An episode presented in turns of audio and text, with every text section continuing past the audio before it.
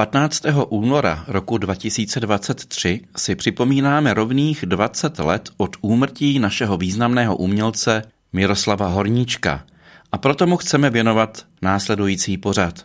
Při poslechu vás vítá Martin Weisbauer. Miroslav Horníček nebyl jen skvělým hercem, jak je většinou vnímán, byl i spisovatelem, dramatikem, režisérem nebo výtvarníkem – Narodil se 10. listopadu roku 1918 v Plzni a zemřel 15. února roku 2003 v Liberci.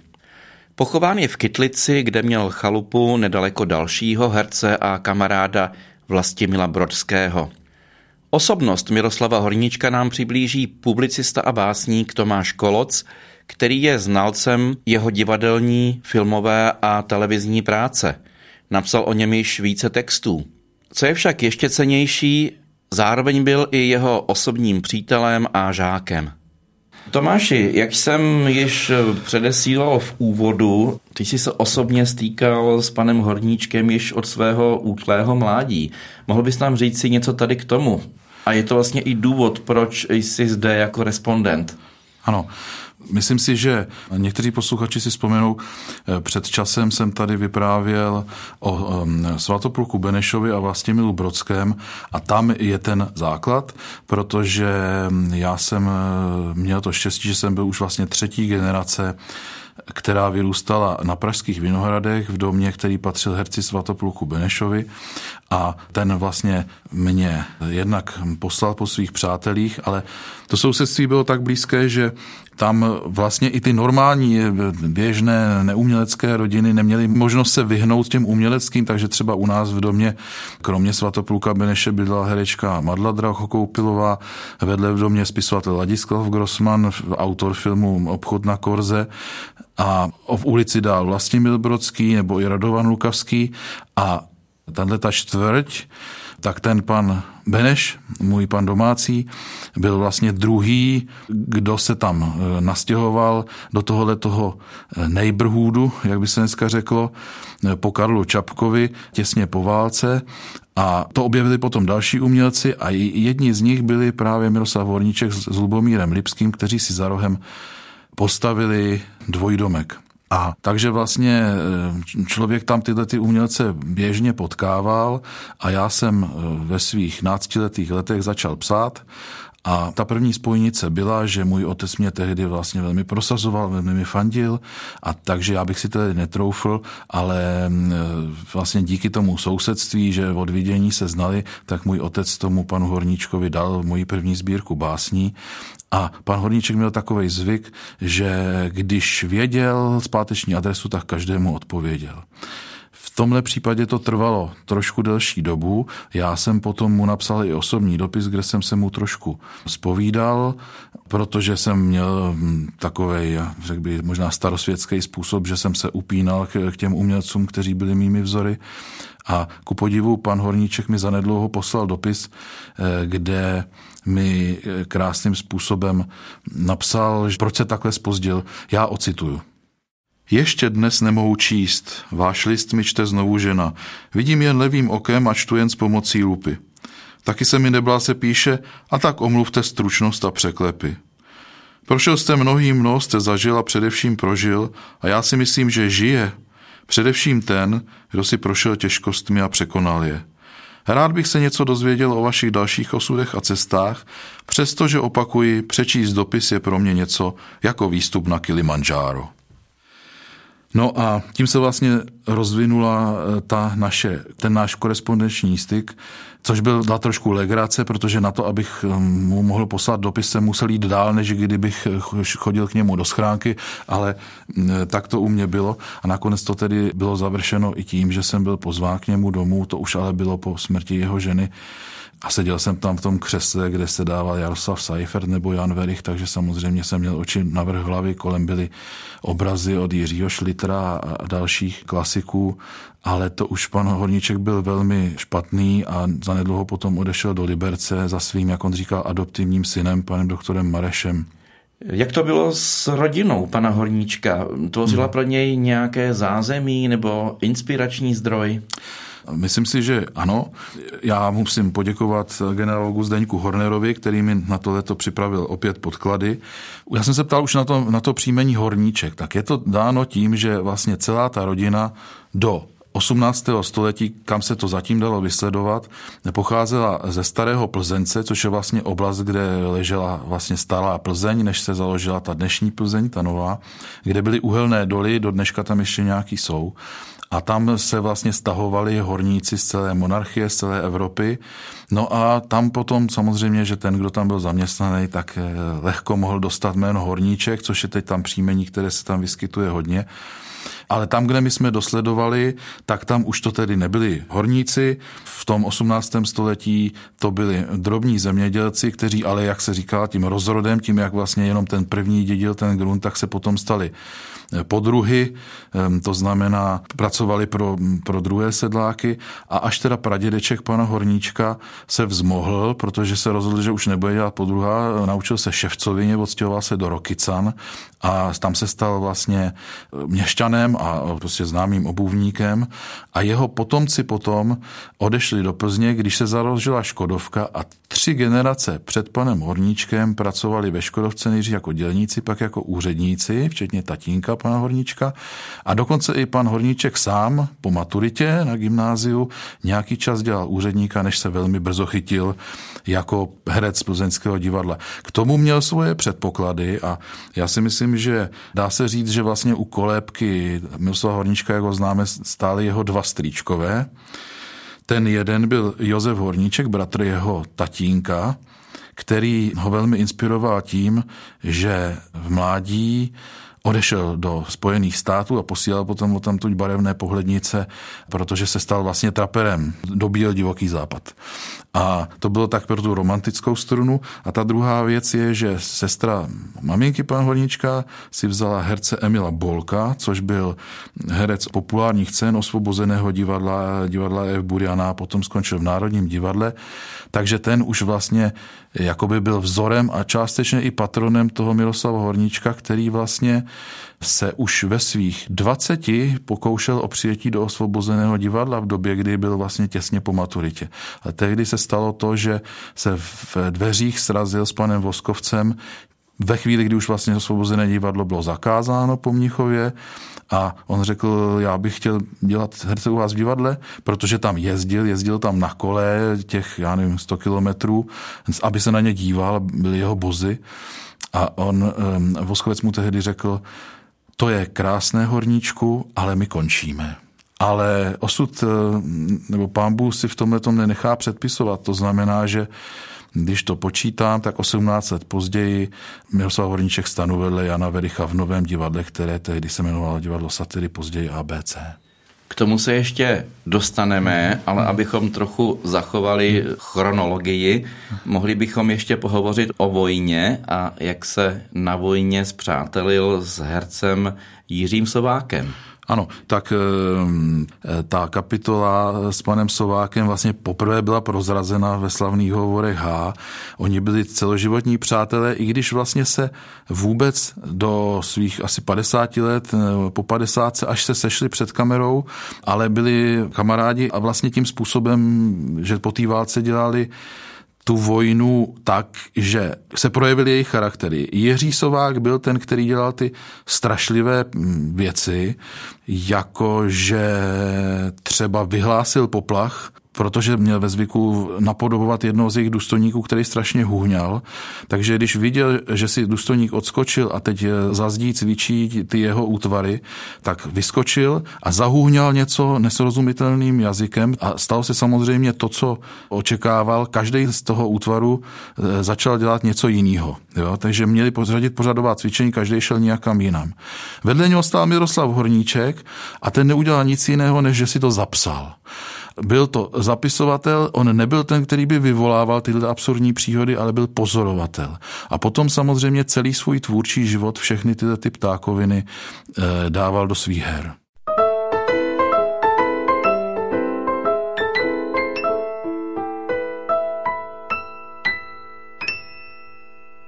V pořadu Radia Proglas posloucháte pořad věnovaný 20.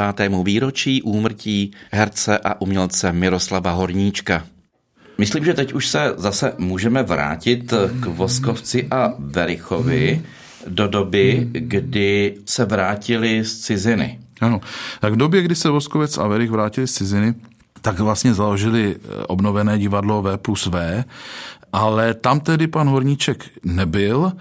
On eh, ještě na konci nacistické okupace přešel z Plzně do Prahy a působil v divadle Větrník, což bylo takové vlastně um, takové divadlo, které si založili studenti, kteří po zavření eh, velkého divadelníka E.F. Buriana a přechodu režiséra Frejky do Národního divadla byli jaksi bezprizorní. Byl tam vlastně Vilbrodský, jeho tehdejší dívka Jaroslava Adamová. Velký tehdy e, snad největší star z nich byl Zdeněk Řehoř, který hrál limonádového Joe. Potom jeho popularita byla jaksi až prostřední z doby, co my známe. Ale třeba i žák Jiřího Friky Radovan Lukavský. No a tam tedy ve stejnou dobu přišli Miroslav Vorníček a Miloš Kopecký. Miroslav Vorníček už ostřílený herec plzeňského divadla, Miloš Kopecký právě z koncentračního tábora z Bystřice u Benešova a Miloš Kopecký tedy ještě nebyl tak ostřílený, nebyl pouze ochotník, takže ho tam nechali jenom pouštět desky. Vlastně obstarával hudbu a dělali výšního mistra, ale už tehdy bylo vidět, že to je komedian plus ultra. No a to divadlo Větrník potom se trošku rozpadlo a vzniklo něco, co se jmenovalo divadlo satiry. Tohle to je vlastně výzva k amatérským divadelníkům, nebo eh, příklad, v Pelhřimově se našli čtyři lidé, byli to bratři Oldřich a Lubomír Lipští, a Jiří Lír a Otomar Krejča, kteří přešli se svým eh, amatérským divadílkem do Prahy a vzniklo první divadlo satiry, který se vlastně stal přes noc naprostým hitem, psali pro něj takový autoři jako Josef Kajnar a k těmhle těm dvěma se přidali samozřejmě Horníček, Kopecký a taky Stella Zázvorková, která se tam s, s Milošem Kopeckým vlastně zamilovala a vzala. A to divadlo bylo velmi drzé a je potřeba říct teda nahlas, že to bylo divadlo levicové a že někteří jeho členové, včetně Miroslava Horníčka a Miloše Kopeckého, vstoupili teda do komunistické strany v roce 45, ale vystoupili právě ve chvíli, kdy se komunistická strana chopila absolutní moci po roce 48, protože oni na jednu stranu byli levicoví a měli tam hry o tom, že je potřeba, aby se, se stát zbavil bídy. Na druhou stranu si dělali srandu z toho aparátnictví tehdejší strany.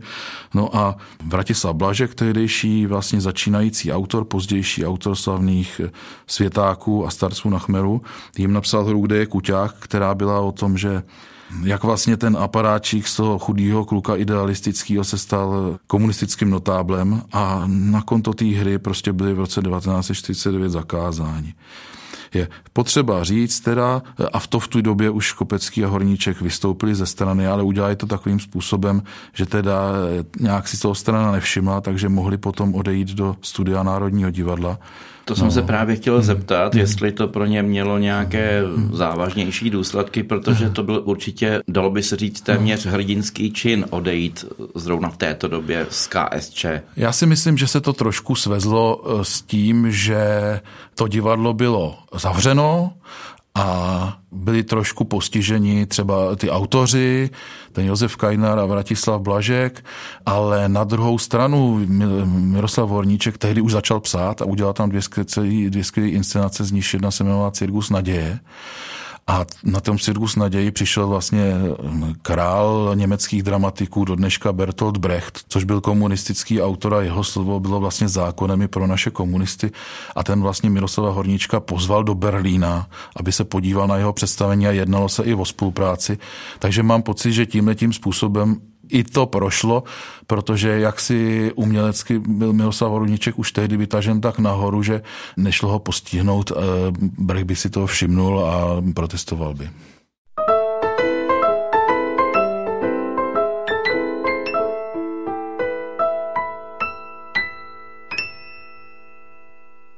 Já když jsem v úvodu vyjmenovával jednotlivé hmm. profese Miroslava Horníčka, mm. tak jsem říkal, že byl také režisérem a v této souvislosti mě napadá taková zajímavost, o které bys možná mohl pohovořit, že on dokonce režíroval i samotného Vericha. Ano.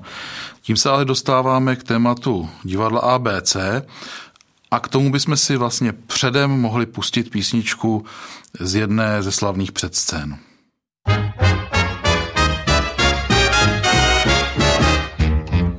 Hamlet mohl mít v kapse zlato a v duši klid, leč věřil na duchy.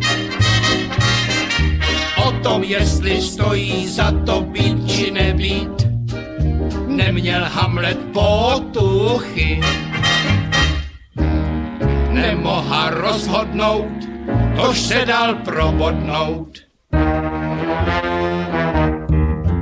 Být nebo nebýt, anebo žít, nebo nežít. Otázkou není pro mne. Rád se budu prát, abych mohl být několikrát. Byť bylo bytí skromné. Nač nebeská je mi spása, Vždyť přece samo nebe nad životem krásou jása. Čímkoliv jsem byl, čímkoliv kdy mě bylo být. Vším jsem byl rád, vším jsem byl rád, vším jsem byl rád. Být nebo nebýt, anebo žít nebo nežít, to prosím pro mě otázkou nikdy nebylo. To když jsem ještě šil, co kvítek je tele, najednou vidím, ke mně jde tele. Než jsem řekl roso, zebho, je boso, zhltlo mě to tele, tma jak v kostele. Když já byl kvítkem jetele, šíhal jsem bděle na tele a při tom bdění do omrzení jsem zvadl za dvě neděle. Na duchu i na těle, čímkoliv jsem byl, čímkoliv kdy mě bylo být. Vším jsem byl rád, vším jsem byl rád, vším jsem byl rád. Býti nebo nebýti, nebo žíti nebo nežíti. Otázkou pro mne taky nikdy nebude. Aber was sagen Sie? Chtěl bych žít v kůži kritika, co všecko zná a všem tyká. Jenže v té kůži necítíš růži, růže se hrocha netýká. Chtěl bych žít v kůži satyrika, ten jak to vidí, tak to říká. Ale to by musela být velká klika, aby tu kůži z toho satyrika nestáhli a nedali do šuplíka. Čímkoliv jsem byl, čímkoliv kdy mě bude být, já budu rád, já budu rád, že budu rád.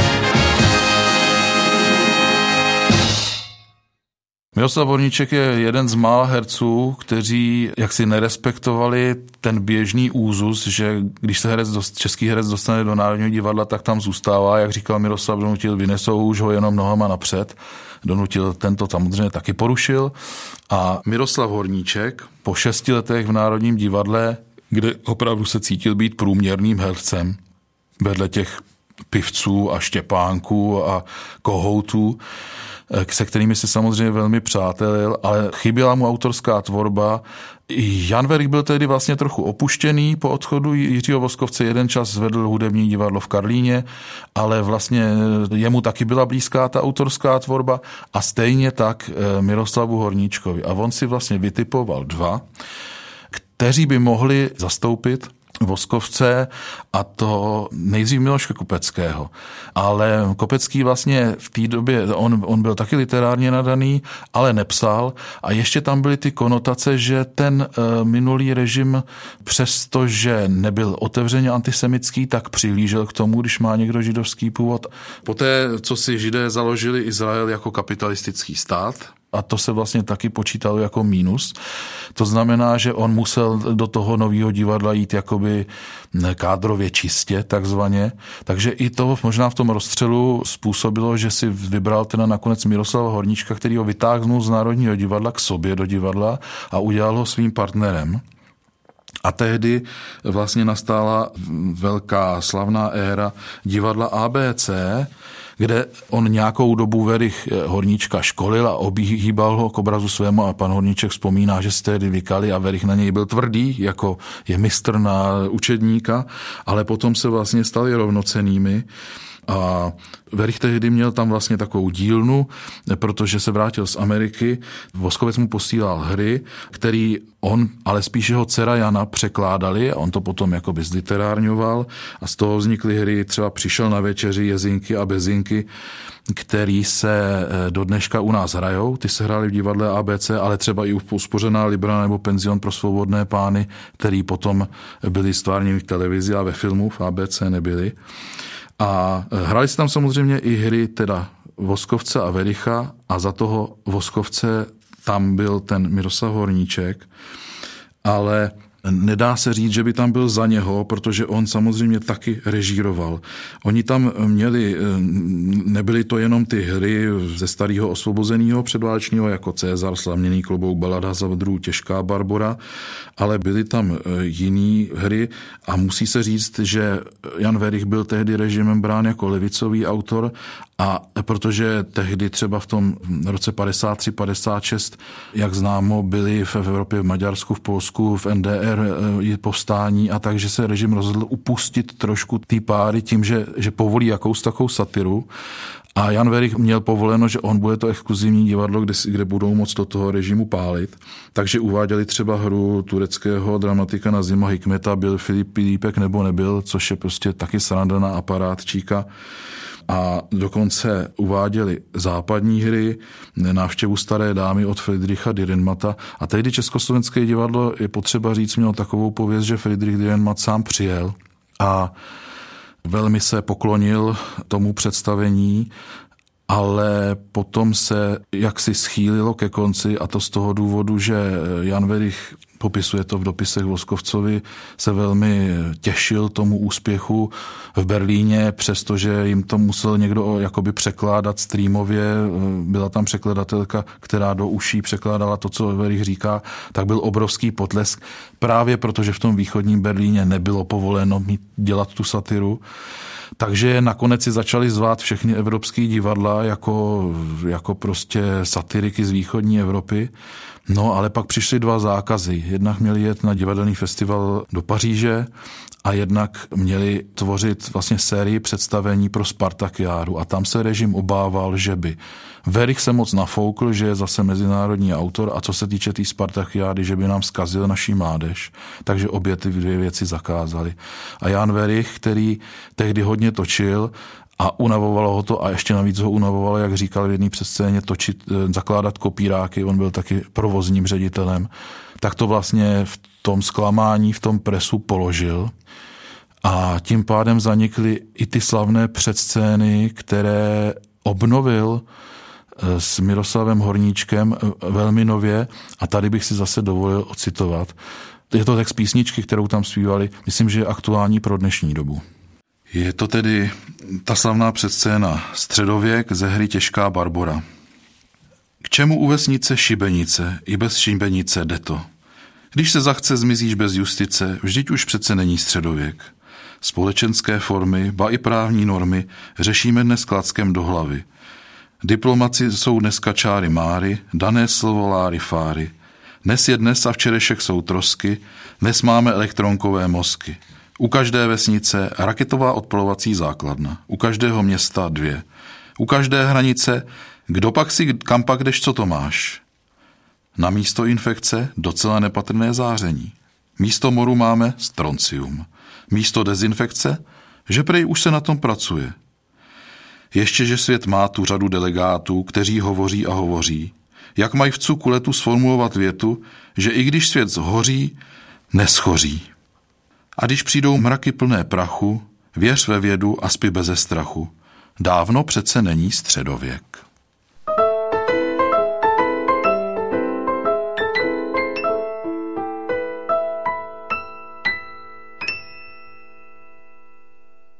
Posloucháte Radio Proglas a v našem dnešním pořadu se věnujeme vzpomínce na herce a umělce Miroslava Horníčka.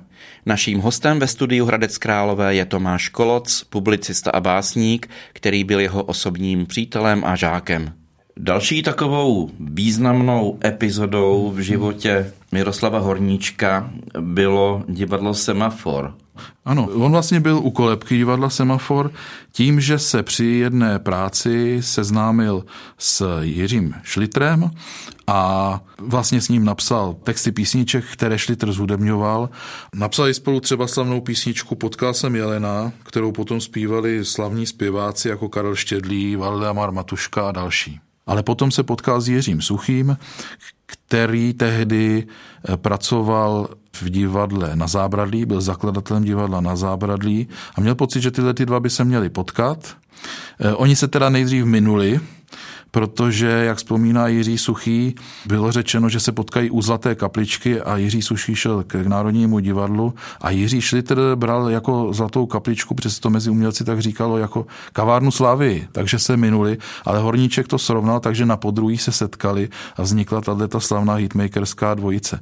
A tehdy vlastně nastoupila další úloha umělecká celoživotní. Miroslav Horníčka, on byl zároveň taky, řekl bych, impresario, on byl v tomhle tom dobrý intendant, dával dohromady dvojice. A když viděl, že tato dvojice má na to se vymanit z divadla na zábradlí a založili si semafor, tak to Miroslav Horníček podpořil a protože potřeboval, ještě byli, nebyli známí nějakou známou tvář, tak jim vlastně hrál mm, řekl bych vlastně titulní úlohu v první hře eh, toho divadla Semafor Člověk z půdy. A tehdy teda to byl vlastně první Big Beat v Praze a to divadlo Semafor tehdy bylo tam, kde je dneska činoherní klub, to znamená v ulici ve Smečkách, uprostřed zástavby, dvory tam byly a oni hlučeli a během představení tam přiběhla nějaká paní a prohlásila, že by měli jít s tím letím do Válcoven. A Miroslav Horníček, už trošku rozjařený, si zaglosoval, což byla jeho celoživotní silná stránka a řekl, víte, co řekl paní Fučík? Lidé bděte. A takže myslím si, že bychom si mohli pustit aspoň kousek z toho mm, slavného jeho songu, který otevřel divadlo Semafor ve hře Člověk z půdy. Hledám všude svoje spisy. Snad je najdu, snad je najdu. Tu ve stropě dveře vidím co je asi za dveří. Jak nahoru dostanu se? Tu je žebřík, stoupám po něm. A než řekneš 330, ocitám se na půdě. A tu leží ty mé spisy. Kat a blázen, fidlovač. Kdyby tisíc klárinetů svatojánské noci se mám si všechny odnes domů. Bydlíval jsem v hloubití. Cesta dlouhá, zarubaná, proč bych se měl vracet zpět? Zůstanu zde u svých spisů. Budu psát k ním další, další. Dokud lidstvo nepochopí, kdo je Somr Anton kdo je Somr Anton? Kdo je Somr Anton? Kdo je Somr Anton? Kdo je Somr Antoní? To stačí, pane Horníček. My jsme se až doteď v podstatě bavili o Horníčkově divadelní tvorbě, ale on byl velice významný i v tvorbě televizní a filmové. Pojďme si teď něco říci k té tvorbě, jak televizní, tak i té filmové. No, tak mm, to si řekl správně, protože v té filmové on zahrál pár zapamatovatelných rolí a ta filmová, on sám pokládal ji za za zanedbatelnou, protože říkal, že není filmový herec. Asi ta první role, kde si ho člověk všimne chronologicky, bude Ta sůl nad zlato, neboli byl jednou jeden král, zase s Janem Verichem. A potom jsou to Ehm, dva další filmy Kam čert nemůže a Táto se ženštěně. Ale kde se Miroslav Horníček našel, tak to byla ta televizní tvorba. Ehm, myslím si, že se málo už dneska ví, že byl vlastně předchůdce Maraka Ebena, protože ehm, na filmovém festivalu v Karlových Varech dělal takzvané festivalové vteřiny, které se tehdy dělaly vlastně trošku jinak než dneska. A to tak, že, že si Miroslav Horníček vlastně pozval toho eh, herce nebo režiséra, tu celebritu, jak se dneska říká, a natočil s ní krátký sketch, Někde jsem slyšel Marka Ebena říkat, že, že ty hosti tehdy ještě byli takový chlebíčkoví, no tak um, zas tak průměrní nebyli. Miroslav Horníček točil třeba s Luisem Buñuelem, Tonym Curtisem, Klaudí Kardinálovou, Henrym Fondou. Jezdili jsem už tehdy prvořadí umělci a někdy teda uh, přistoupili na ten sketch nebo ne. Eh, abych řekl konkrétně, přijel třeba francouzský herec, který se jmenoval Bernard Blier, to je takový ten, co hraje vždycky policejní komisaře. Třeba ve filmu Grand Restaurant pana Septima nechává Louise de Fines oběhnout stánek. A ten sketch byl krátký, vemou ty konvičky, ze kterých se upíjí v Karlových Varech, naberou si, udělají tři kroky a oba vyprsknou. A potom začne rozhovor. A tenhle ten sketch byl velmi populární, eh, když se odvysílal v televizi a Brasa e, Horníček potom se smál a glosoval to, že to bylo zřejmě tím, že se potom v Československu začalo říkat, že Bernard Blie. No.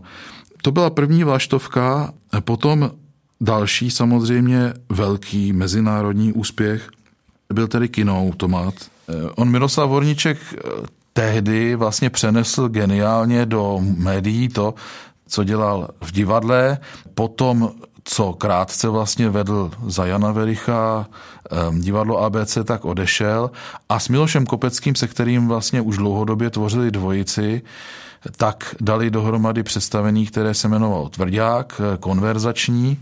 Byl opravdu tvrdý i v tom, že tam byly špílce, které nemohly dlouhodobě v cenzuře obstát, to znamená, že eh, se to nehrálo dlouho, ale byla to přestože byla krátká, velmi slavná epocha, kdy vlastně Miroslav Vorníček s Milošem Kopeckým vytvořili klasickou dvojici, kterou si lidi natolik stotožňovali, že si je pletli. A přestože potom už Horníček s Kopeckým nikdy divadelně nehráli, tak tahle jejich dvojice fungovala v některých eh, sketchích a v některých scénkách v televizi a několikrát se zopakovala ještě třeba v roce 77 ve slavném Silvestru, kde spolu právě z tohoto tvrdáku tu nejslavnější melodii Horníček s Kopeckým tancovali. A já myslím si, že bychom si tu mohli pustit tehdejší slavný hit, jak ho tehdy slavná dvojice Kopecký a Horníček sparodovala.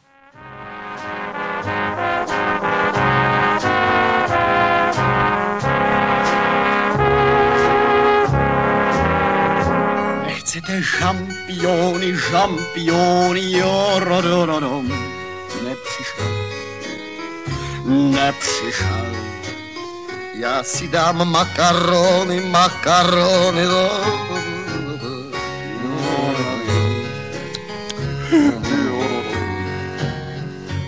Kdo pak ví, co se všechno mohlo stát? Někam spat, či má jinou dívku rád? Kdo z vás chce, ten se může mému bláhovému přání smát.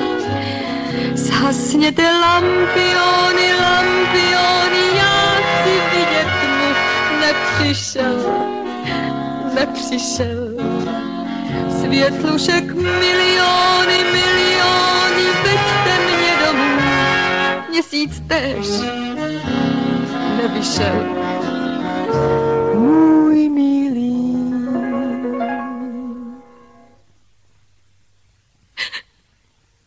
Nepřišel.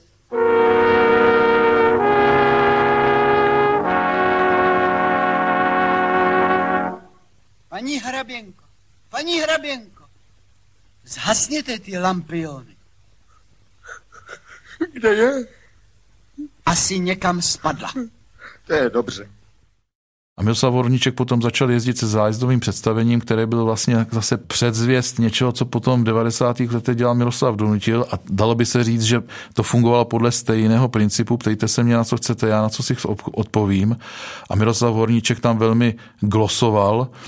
Třeba když se ho někdo zeptal, co se stane se tmou, když se rozsvítí, tak Miroslav Horníček za dvě sekundy nemusel přemýšlet, odpověděl, ta tma tam pořád je, jenom není vidět. což bylo jinotajné, lidi zatleskali, mysleli si svoje a to byla jeho síla. On dokázal skvěle nahlas neříct nic, aby lidi věděli všechno. To si myslím, že se eh, satirikům celého světa hodí do dneška. A přenesl to do televize a do filmu nejdříve, protože to byl vlastně poslední jeho film Kinoautomat, Člověk a jeho dům, což byl projekt, který vymysleli eh, čelní umělci dvojice eh, Roháč a Svitáček, který natočili 2000 klaritonů nebo uspořenou Libru a scénarista Juráček a režisér Činčera, kterého člověk potom znal z hovoru H, o kterých tu ještě budu mluvit, jako vynálezce datštiny.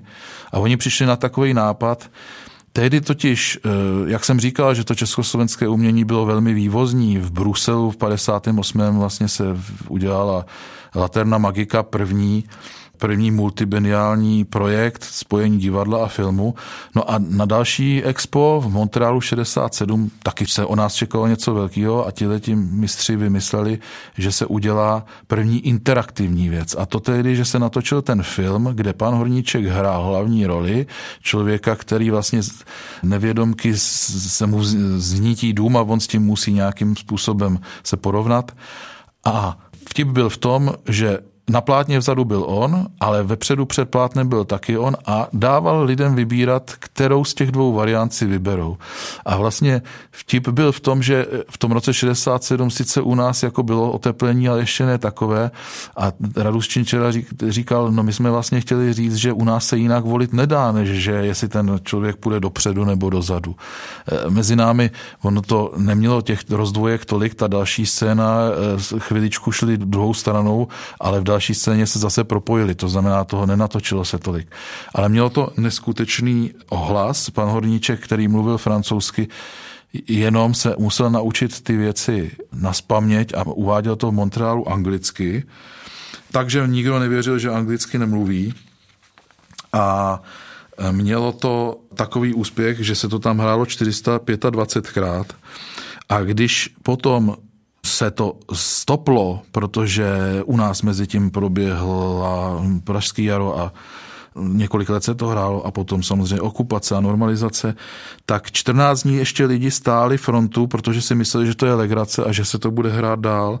A pak to celé, samozřejmě už bez pana Horníčka, se ještě opakovalo v San Antonio a ve Spokane v Americe vždycky v Lázních, tak jako v Karlových Varech, jako přídavný program a dvakrát se to potom dělalo v Osace, po druhý to byl remake.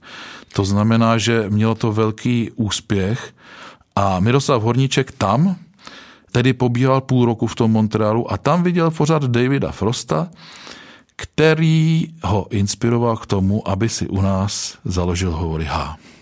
A ty hovory Háty vlastně pokračovaly zase stejným způsobem, jak jsem říkal o Suchym a Šlitrovi, protože tam třeba pozval Lasicu a Satinskýho, eh, kteří vlastně tehdy už v Čechách byli méně známí a tím jim dal celonárodní známost. Jo.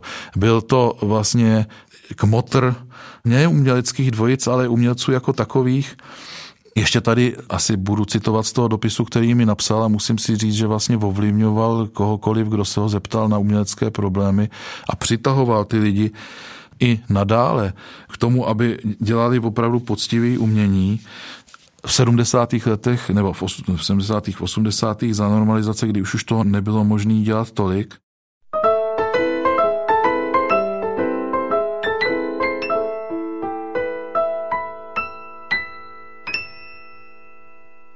pořadu Radia Proglas posloucháte pořad věnovaný 20. výročí úmrtí herce a umělce Miroslava Horníčka. Pokud vím, tak hovory H také netrvaly příliš dlouho, protože hmm. za normalizace byly stejně nakonec zakázány. Ano, tak v 71. roce se prostě televize rozhodla, že Horníčkovi nebude dávat ten prostor, jaký mu předtím byl dáván a měl to svoje důvody. Jeden z těch důvodů byl, že Eh, Miroslav Vojníček byl jedním z těch, kteří se po upálení Jana Palacha v televizi vyjádřili k jeho umrtí. Miroslav Vojníček ho nějak nekritizoval, jenom plaštivě řekl, že má úplně stejně starého syna a že by o něj nerad přišel a protože tehdy byl strach, že to budou dělat další, tak je prosil, aby to nedělali. Přesně tak jako Jan Palach, už jsme o tom mluvili v jednom z těchto pořadů, měl prozbu, ať už to nikdo nedělá, ať se přičiní živý k boji, tak tímhle tím způsobem vlastně toto radil Miroslav Horníček, takže tím se režimu částečně znelíbil. Ale ještě v tom 72. roce za pomoci tedy Jiřího Sováka, když nebylo co dělat a vypadalo to, že, že všechno bude zakázaný, tak eh, chodili na UVKSČ znormalizované tehdy a opravdu prosili za ten projekt, který pro něj vymyslel Jaroslav Dítl a to byli, ty, byli jednou dva písaři, což byl francouzský román, vlastně přepsaný, jak říkal Jaroslav Dítl, jako psí bouda pro jejich kousky, pro jejich improvizační kousky těle těch dvou kamarádů z vojny. A všichni samozřejmě ten seriál známe, ale pro Miroslava Horníčka se stal trošku osudným v osobním slova smyslu, protože při dotáčkách um, si tam pozval svého syna Jana, což byl velmi talentovaný student FAMu, už ve 14 letech napsal první filmový námět, ale trpěl epilepsií a sednul si na takovou skruš vody, říkal, že ještě zůstane, že bude fotit, to je horníčkovská taková záliba a všichni odjeli, včetně jeho otce a potom se ale nepodařilo toho syna najít a našel se teda až ve vodě, protože ve chvíli, kdy epileptik dostane záchvat, tak on se nesmí přibližovat k vodě nebo ke komunikacím, protože pak, když není s nikým, tak mu není pomoci a on se tam utopil. To si myslím, že no. asi horníčka celoživotně poznamenalo. Ano. ano. A myslím si, že jak jsem měl možnost ho poznat v naší korespondenci, tak Miroslav Horníček byl vlastně člověk, jeho poetika byla taková, řekl bych, poetika nepříliš emočních ponorů. Eh, jeho ideálem byl román Tři muži ve člunu o psu nemluvě, to znamená eh, vlastně takové legrácky, hrádky, dobře utajené housle. Je to všechno pořád o slovních říčkách, ale on se tehdy ponořil hlouběji do sebe a to teda z nás vím z jiného, z jiného pramenu a to tím, že jsem vlastně se začínal stávat křesťanem v obci křesťanů v Praze, což byla tehdy zakázaná církev a on se s Josefem Adamcem, jejím vlastně zakladatelem, pan Horníček znal a tam hledal tehdy útěchu a tam se dozvídal od pana faráře Adamce, že, že syn, který odešel, vlastně neodešel a že stále žije. A myslím si, že to pana Horníčka prohloubilo.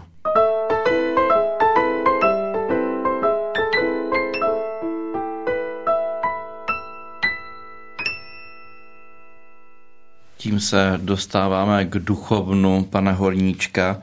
To znamená, že vlastně i přes tyhle ty velké problémy nechodil k psychiatrovi, ale místo toho k farářovi té obce křesťanů, který mu pomohl. Je to tak?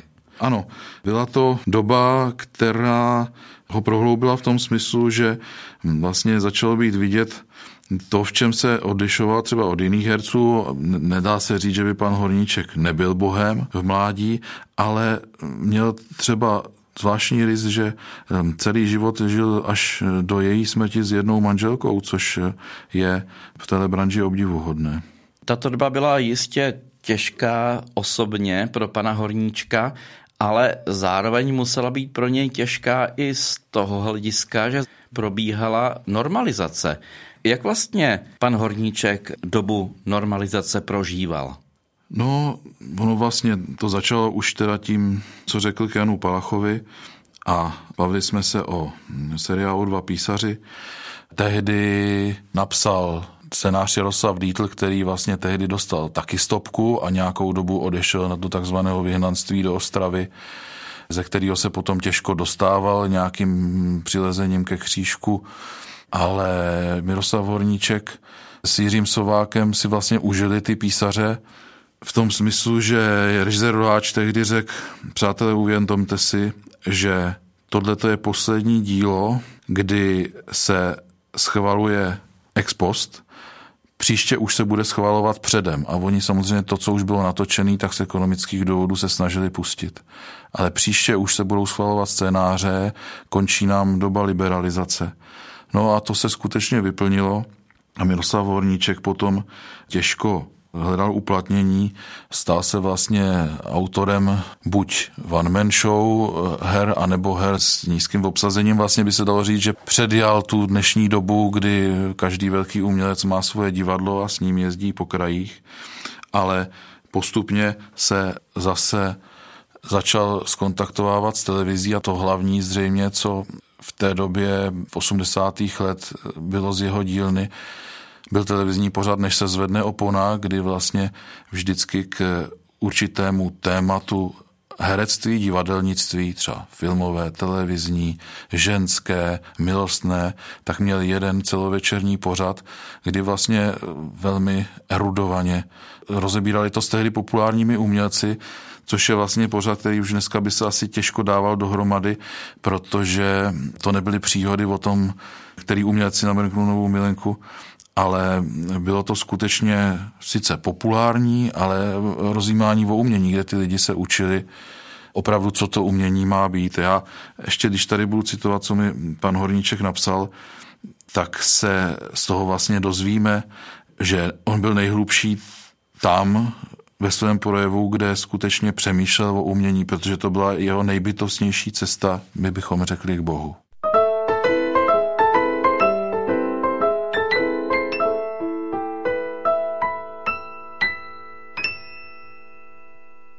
Tím jsem se možná dostal k té době, kdy jsme se potkali znovu. Na začátku jsem o ní mluvil.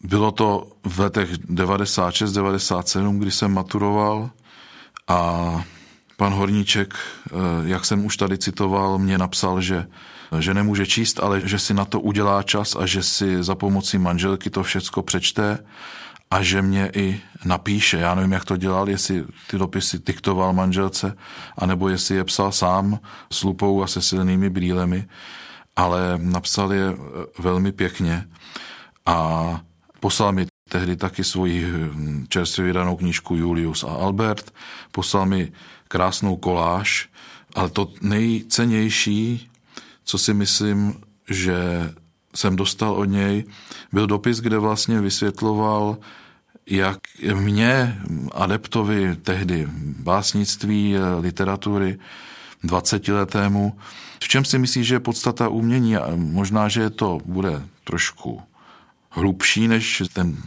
ten zbytek toho pořadu, jak jsme ho nastavili, ale já bych rád tady ten dopis ocitoval. Milí Tomáši, chci vám poděkovat za vaši velkou a milou důvěru. Sotva mohu víc. Nemohu se zabývat způsobem vašich veršů, nebo těmi daleký každý kritický úmysl.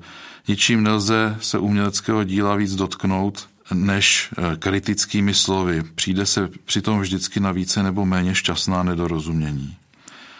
Ptáte se, jsou-li vaše verše dobré. Ptáte se mne, ptá se předtím jiných. Posíláte je do časopisu, srovnáváte je s jinými básněmi a znepokojujete se, když redakce odmítají vaše pokusy protože jste mi dovolil poradit vám, nechte toho všeho. Díváte se v ně a to byste především teď neměli činit. Nikdo vám nemůže radit ani pomoci. Nikdo. Je jen jediný prostředek, ponořte se do sebe. Vypátrejte příčinu, co vám velí psát, zkoušejte rozprostíráli své kořeny v nejlubším místě vašeho srdce.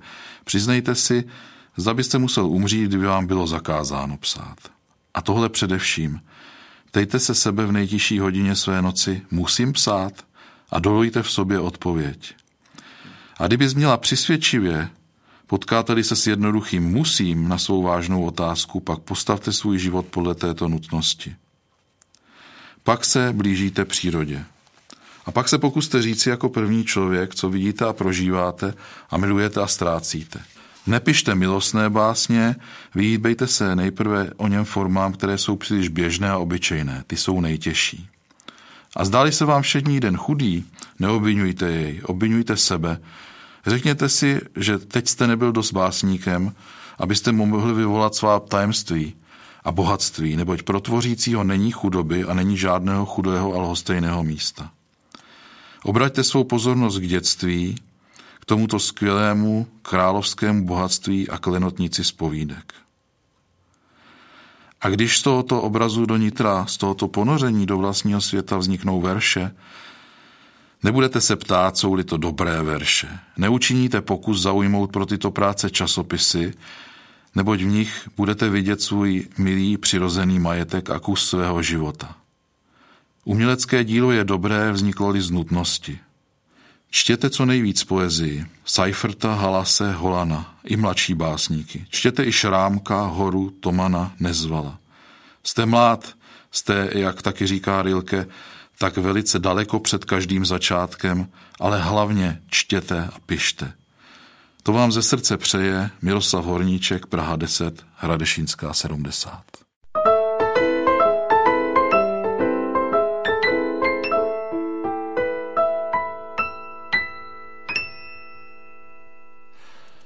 Já si myslím, že jsem velmi brzy potom ten dopis někam založil a strašně dlouhou dobu jsem ho nemohl najít, ale mám pocit, že jsem podle něj se řídil, aniž jsem si to uvědomoval. Já jsem jednak z těch autorů, které mi pan Horníček radil, jsem si velice zamiloval Fráňu Šrámka, dokonce jsem o něm napsal nějakou teoretickou práci. A potom, když jsem sám učil tvůrčí psaní, tak jsem tenhle ten dopis, který jsem mezi tím nalezl, vždycky sebou brával a hradil jsem přesně podle něj, včetně toho, aby se nepsali, aby mladí nepsali milostné básně a vyhýbali se abstraktním slovům, jako je láska, cit, všeho mír a podobně, protože autor má stavět svoje dílo z toho, na co se dívá. Svoje nitro má promítat ven. To všechno mě, myslím, naučil pan Horníček, včetně i toho, jak se, jak se třeba dívat na vnějšek, když jsem měl doma jeho knížky fotografií. O to víc bylo smutné, když odcházel a já jsem se to dozvěděl vlastně v době, kdy už byl eh, mimo Prahu, byl v Liberci u toho pana doktora Mareše, kterého si vlastně vyvolil jako svého adoptivního syna, místo syna, který mu odešel. A pan doktor mu taky splatil velmi v dobrým, nechal pro něho udělat pokoj se vším komfortem a vlastně tím, že byl sám lékař, tak mu poskytl všechno, co potřeboval na to dožití. A tohle všechno ale jsem se dozvěděl od pana Brodského, se kterým jsem tehdy dělal ten můj jeden z prvních a jeho poslední rozhovor. A on tehdy zrovna v té době měl telefonát, kdy mu nějaký přítel, který ho vezl do Liberce za panem Horníčkem, říkal, v jakém je stavu a pan Brodský byl z toho velmi otřesen, protože to bylo už v době, kdy pan Horníček vlastně byl mimo sebe a žil vlastně ve svém ve svém vlastním světě. Ale zajímavé je, že tehdy tam za ním byl i Milan Lasica a ten mu řekl, pozdravuji Julu a když mu říkal, že snad ještě spolu budou dělat humor, tak on říkal, dneska už se humor nedělá, dneska se dělá jenom legrácky, takže je vidět, že v něčem byl přivědomý. Ale já vlastně na něj myslím pořád jako na živýho, protože to, co mi dal, z toho jsem o nic nepřišel a řekl bych, že to postupem času ještě nabývá na hodnotě. A na závěr jsme teda s Martinem vybrali melodii, při které si, myslím si, většina starších v tomhle národě vzpomíná Miroslava Horníčka, protože je to písnička Blueberry Hill, znělka jeho slavných hovorů H. Tomáši, já ti moc děkuji za tato krásná slova, která si myslím se hodí do závěru našeho pořadu a mě teď nezbývá, než pustit tu skladbu Blueberry Hill, o které jsi právě mluvil.